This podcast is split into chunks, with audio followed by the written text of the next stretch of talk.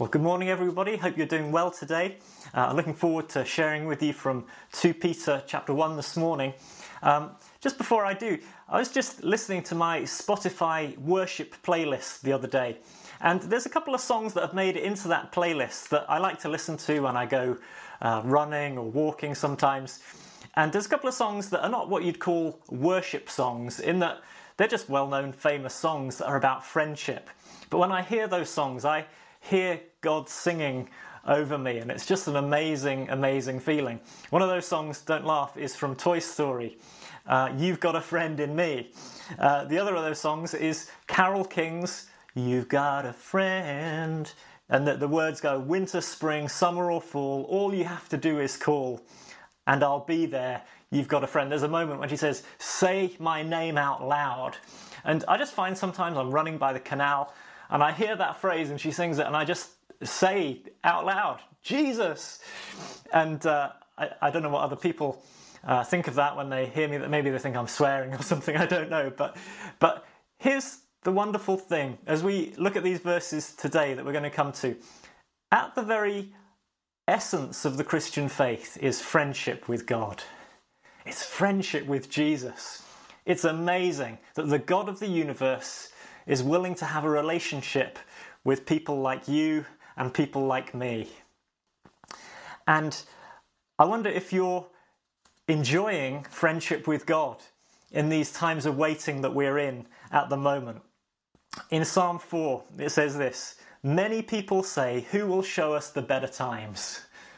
That's a great question that everybody's asking these days. And the answer is this Let your face shine on us, Lord. See, when you're friends with God, when He shines His face on us, His friendship into our lives, it's the most amazing thing that brightens up every day, even as Ian was talking about last week. Now, if I said to you, what's one of the best characteristics about friendship? You'd probably have high up on the list, well, trust. Trust is probably a high quality of friendship. And today's verses are about trust. It's about what and who you can trust, and what you and I should be suspicious of in our Christian lives.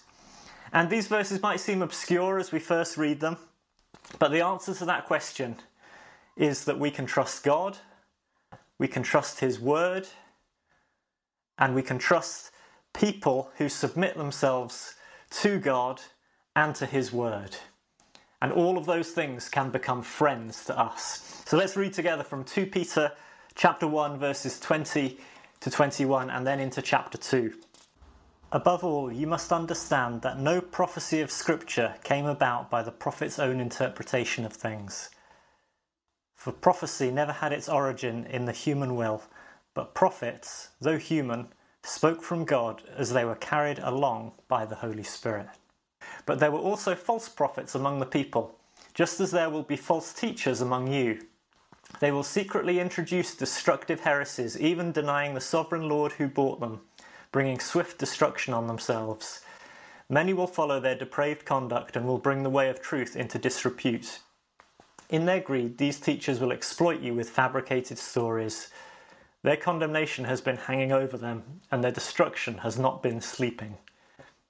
For if God did not spare angels when they sinned, sent them to hell, putting them in chains of darkness to be held for judgment. If he did not spare the ancient world when he brought the flood on its ungodly people, but protected Noah, a preacher of righteousness, and seven others, if he condemned the cities of Sodom and Gomorrah by burning them to ashes and made them an example of what is going to happen to the ungodly, and if he rescued Lot, a righteous man who was distressed by the depraved conduct of the lawless, for that righteous man living among them day after day was tormented in his righteous soul by the lawless deeds he saw and heard. If this is so, then the Lord knows how to rescue the godly from trials and to hold the unrighteous for punishment on the day of judgment. This is especially true of those who follow the corrupt desire of the flesh and despise authority. So he starts with these words above all. And straight away we're thinking, well, this sounds important. This is Peter's last letter to his followers, and he's making this point above all. We need to listen up because what he's talking about is God speaking. He says, above all, you must understand that no prophecy of Scripture he's saying this is important. If you're going to grow as a Christian, if you're going to grow as a disciple, if you're going to grow to maturity, then the positioning that you give to God speaking in your life is the all important matter. It's the all important matter because Peter is saying above all. So, just to be clear, in church, particularly in our church, because we love the Holy Spirit and we love the gifts of the Spirit, often we'll talk about the gift of prophecy as something that happens today, which is God encouraging us, speaking to us through prophetic gifting today. And that's in 1 Corinthians 14, you read about that, that, that God speaks for our uh, encouragement and comfort and strengthening. That's not what Peter's talking about here. So just put that to one side. That's a different message, one that we love, but not for today. What he's talking today about is specifically how God has revealed himself already. And in the book of Hebrews, in chapter 1, it says something similar to what Peter's saying here. It says, In the past, God spoke to our ancestors through the prophets at many times and in various ways, but in these last days, He's spoken to us by His Son. Throughout the Bible, throughout history, the cumulative revelation of God has been remarkable. God is a God who chooses to reveal Himself to human beings. We wouldn't just get it by ourselves, but He's chosen to reveal Himself through creation, through His Word, and through the coming of His Son into the world, Jesus. And he says the prophets, or Peter says here, the prophecy of Scripture. So here's the question for us today. Well, what is the prophecy of Scripture? Well, first of all, it, it evidently refers to the five major prophets and the 12 minor prophets. They weren't minor because they were less important, they were minor because they had shorter books in the Bible. So there's some prophetic literature in the Bible being referred to here, but it's more than that because in New Testament times, they sometimes used to refer to the whole of the Old Testament as the law and the prophets, as shorthand. In fact, on the road to Emmaus, uh, it said Jesus, starting with the law and the prophets, he began to explain to them everything uh, about himself. So, but more than that, when it, so when you look at the law and the prophets, you've got the five books of Moses and the rest of the, the, the books of the Old Testament. And um, that had included the wisdom literature, the Psalms, all of that was in the prophetic writings, therefore. But also, the first five books were called the books of Moses. Moses himself was known as the prophet. And so, as if you were a, a, a believing Jew in New Testament times, what you would have understood by the Old Testament scriptures is this that they were the prophetic word of God, that they were God's word to us. They didn't contain God's word, it wasn't that they had certain quotes in them or God's word. The whole thing was a body of scripture that God had given to speak to his people and to speak to the world. So, Jesus himself in Matthew 19, he's just teaching about uh, marriage and he quotes the author of Genesis. The author of Genesis says about two becoming one flesh. Jesus, when he quotes that, he doesn't say the author of Genesis said in uh, Matthew 19, verse 5. He says, the Creator said.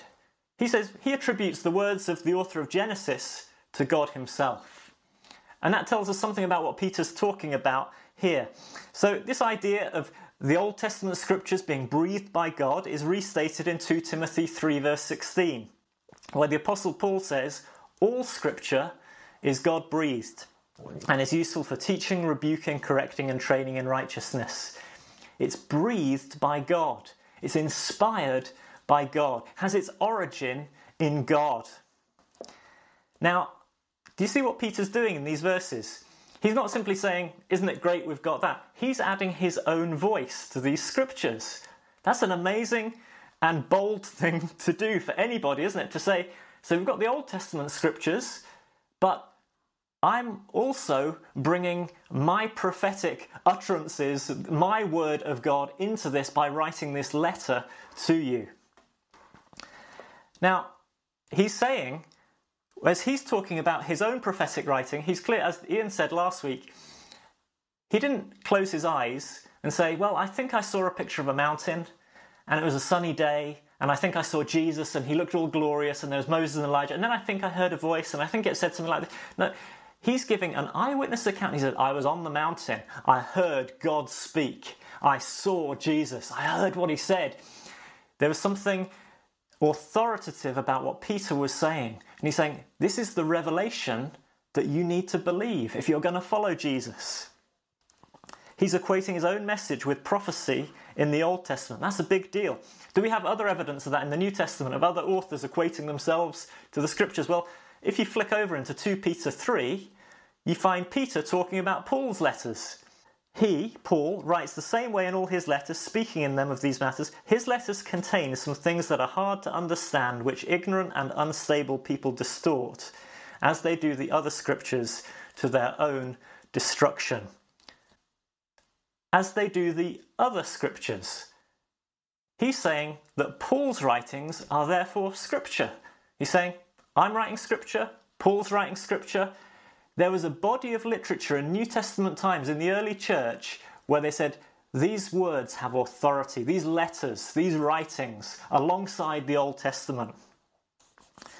By the way, if when I read that, I, hope you're encouraged that if you sometimes you find the Bible hard, sometimes the Apostle Peter said about the Apostle Paul, some of his stuff's a bit hard, isn't it? I bet Peter said, I bet Paul said the same thing about Peter as well, didn't he? Sometimes it is hard. So here we have it then the Old Testament writings plus the apostles' writings. You'll remember at the end of Luke's Gospel, Jesus looked at them and he breathed on them. He, said, he opened their minds to understand the scriptures. So the apostles could correctly interpret the prophets into the new covenant era. And you often find them doing that in their preaching and in their letters. And you read, you read in, in Acts 2.42, the early church, it says they devoted themselves to the apostles' teaching. They weren't just making it up. They weren't just having happy thoughts themselves. They said, apostles, teach us. And wonderfully, we have so much of that preserved in our Bibles today in the New Testament. It's a mind stretching mystery. So, who wrote the book? Who wrote the books of the Bible? Verse 21, Peter says, for prophecy never had its origin in the human will, but prophets, though human, spoke from God as they were carried along by the Holy Spirit. That sounds complicated. Let me ask you this question. If I was to ask you, Jesus, is he fully God or is he fully human? Is he fully divine or is he fully human? You'd say, well, it's a mystery, but he's both of those things. He is fully God and fully human. In fact, there's a man in the heavens right now with scars, and, and he's God, and his name is Jesus. Now, he's fully divine and fully human. In the same way that that's a mystery to us that just boggles our minds how that can be the case, we also have this understanding from Peter that Scripture it has human authors. It was all written by human beings in their own style, in their own way. But it was also authored by God. In fact, it had its origin in the will of God. Now, that means that we can read it in two different and very important ways. Firstly, we can read it devotionally. Anytime you open the Bible, you can read verses, you can find verses, and, and you can say, God, please would you speak to me? And because He's the author, He will speak to you. I love that about this book. You don't have to be um, the brain of Britain to understand all of the Bible. You can read it and you can have God speak to you. But it also means we can read it studiously and apply scholarship to better understand it. Because there's hard things in the Bible. There's things that we find hard to understand. There's things that we find hard to understand with other knowledge that we know as well. And that's why we have to study it. Things that might appear contradictory at first, hard things. Now, because each of the Bible's authors had their own unique style, personality, uh, humour, and way of communicating. Some of them were poets, some of them were prophets, some of them were singers, some of them were shepherds, some of them were famous kings, some of them were fishermen. It means that sometimes we just have to dig deep to understand what this book means and how we can best understand it to best understand the Word of God to us. So I want to encourage you today to let this book become your trusted friend. It's a gift from God to you and to me. Meet its authors and meet the author. Get to know God. Get to know them, the authors. Learn to trust God as you hear Him speak. I've heard that North Korean Christians, they hide their Bibles in jars in the garden because if they get caught with them, they and their family get put in prison for life. Now, this is what the psalmist said in Psalm 119. He said, I've hidden your word in my heart. Where are you hiding the word of God? What value does it have in your life? Where are you positioning it? Because Peter would urge you to give it the highest priority. Uh, just to reiterate one more time, the, the Reading God's Word Today program that I know a number of us in Kings are doing is so, so good at bringing scripture and truth into your life. I love doing it myself every day. I love reading a chapter of the Old Testament and a chapter of the New. And I love also being part of a WhatsApp group in our small group where we can just share things that we feel God is saying through His Word to us that day. And I love it. I love the happy pinging of my phone and the WhatsApp group. It's the happiest WhatsApps I receive all day because I'm hearing, with the ping, I hear that God is speaking. And then I read it and I'm greatly encouraged by what God's saying to others, and I add my own thoughts to that as well. I want to encourage you to do that if you can. I love it. So, um, just one final thought before we move on to chapter 2, and that's this that um, y- you can trust God's word entirely. Have, have, you ever found you've been in a conversation with somebody and you thought, I don't totally trust them, and you find yourself saying these words? It might be on the phone to like a, a shop or something. You might say, Would you mind putting that in writing for me? Because what you're really saying is, I'm a bit worried if I call back I'll be speaking to somebody else or you'll have changed your mind. Can you put it in writing? Isn't this an amazing thought that God, who doesn't lie anyway, has chosen to reveal himself through his word? He's put it in writing for us because he wants us to be sure of what he's saying. What a brilliant thing. Now, that's some friends that can be trusted then. The, the scriptures, the authors of scripture, they can be trusted. Let's meet some friends who can't be trusted. Change to a minor key. So, here comes a word of warning watch the company you keep. Chapter 2. He says, But there were also false prophets among the people, just as there will be false teachers among you. So, wherever truth is, deception is always lurking around the corner. So, it shouldn't surprise us that in the compiling of scriptures, that there will sometimes be other writings that didn't get included, and it's never a surprise when people quote one of those references and say, oh, yeah, but there were other opinions in the day, because they were actually turfed out by those who, under God's inspiration, pulled and compiled the Bible together into what we know it to be. See, wherever there's truth, error is lurking. And uh, even back in the Old Testament days, Peter was saying when God was speaking through the prophets, there were false prophets. In the Bible reading plan, in a couple of days' time, we're going to find that King Ahab wants to go to war and he has a room full of prophets and he asks them, Will God give me victory if I go to war? And uh, they all very dramatically say, Yes, King Ahab, you will have total victory. You will gore your enemies with these horns. And, uh, and then somebody says, Oh, where's the other prophet? You know, that Micaiah guy. Where's? Why haven't we invited him? And the king says, Oh, I never invite him because he always prophesies the wrong stuff.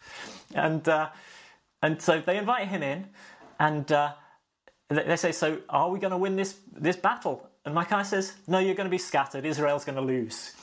And the king says, "See, I told you. He always prophesies bad stuff."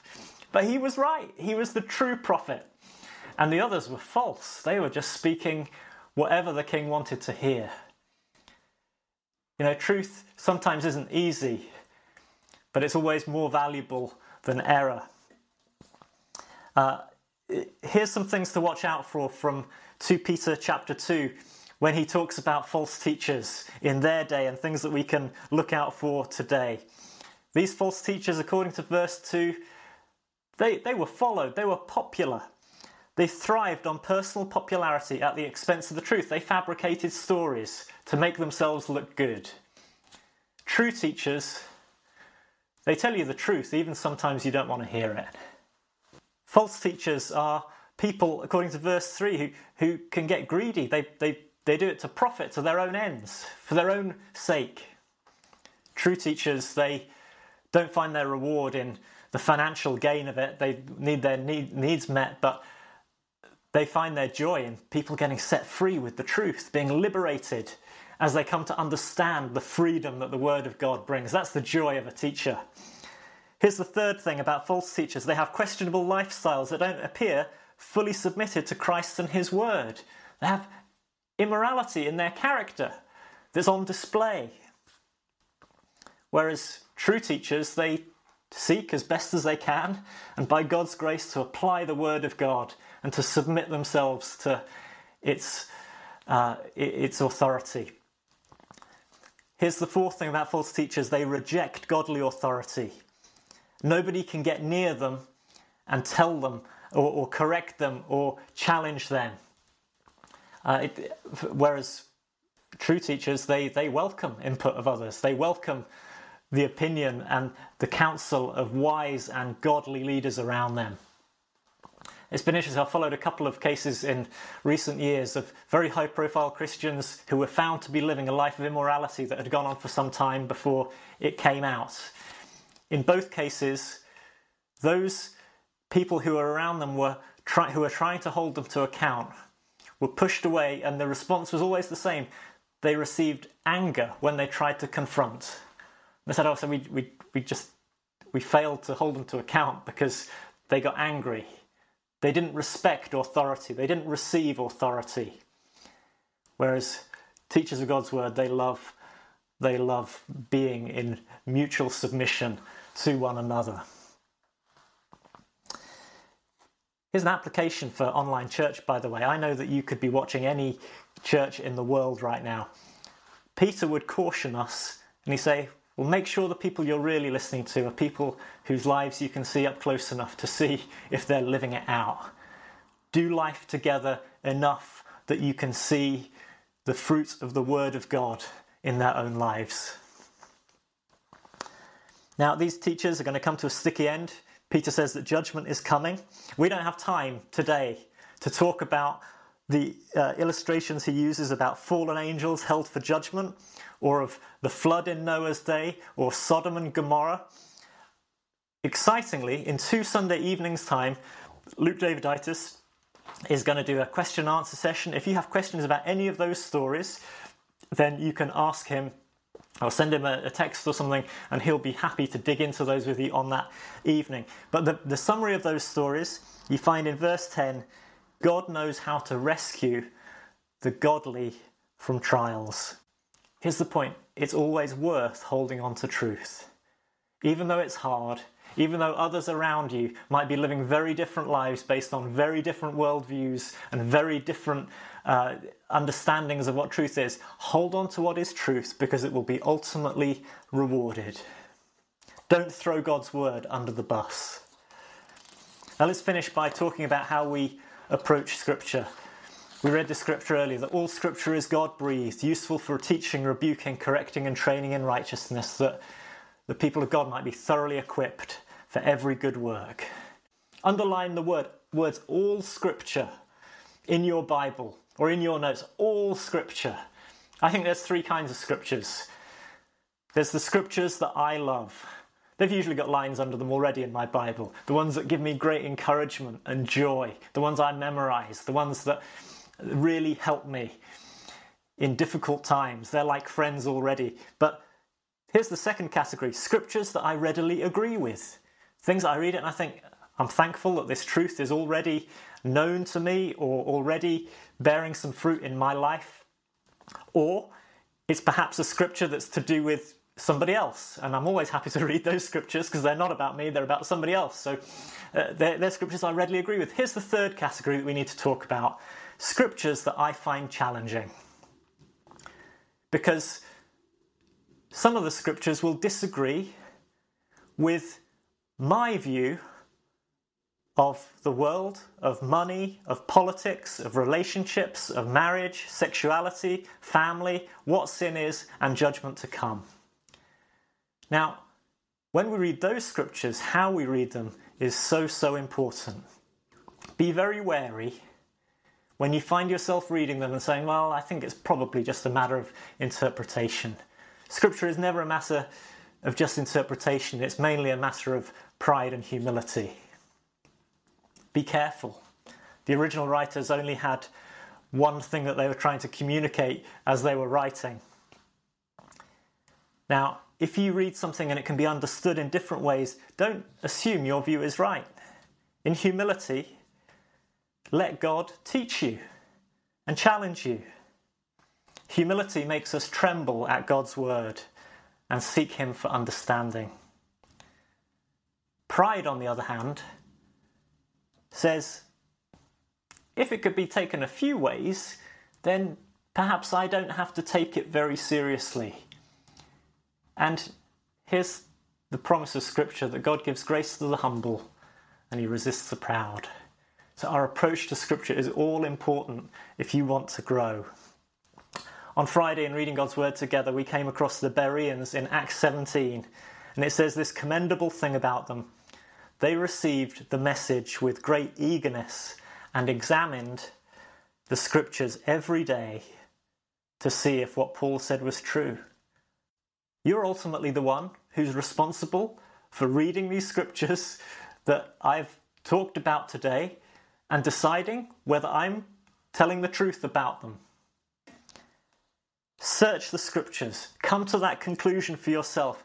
If it is, then I want to encourage you. Let's go. Let's apply it. Above all, make this book your friend. You might just want to write down a one sentence summary of what God is speaking to you about through this message today something that you're going to do as a result. You might want to write it in your notes. You might want to text it to somebody right now, a friend in church, and say, This is what I feel God is saying. And they might text you back and say what God's saying to them. So let's pray together. Let's pray that we value and love and find friendship with these promises of Scripture. Lord, we thank you so much. You uh, have called us not to live by bread alone but on every word that comes from the mouth of God. I pray, Lord, help us to choose our friends wisely today. Help us to choose the voices we listen to. Help us to hear what you're saying through the pages of Scripture as we read.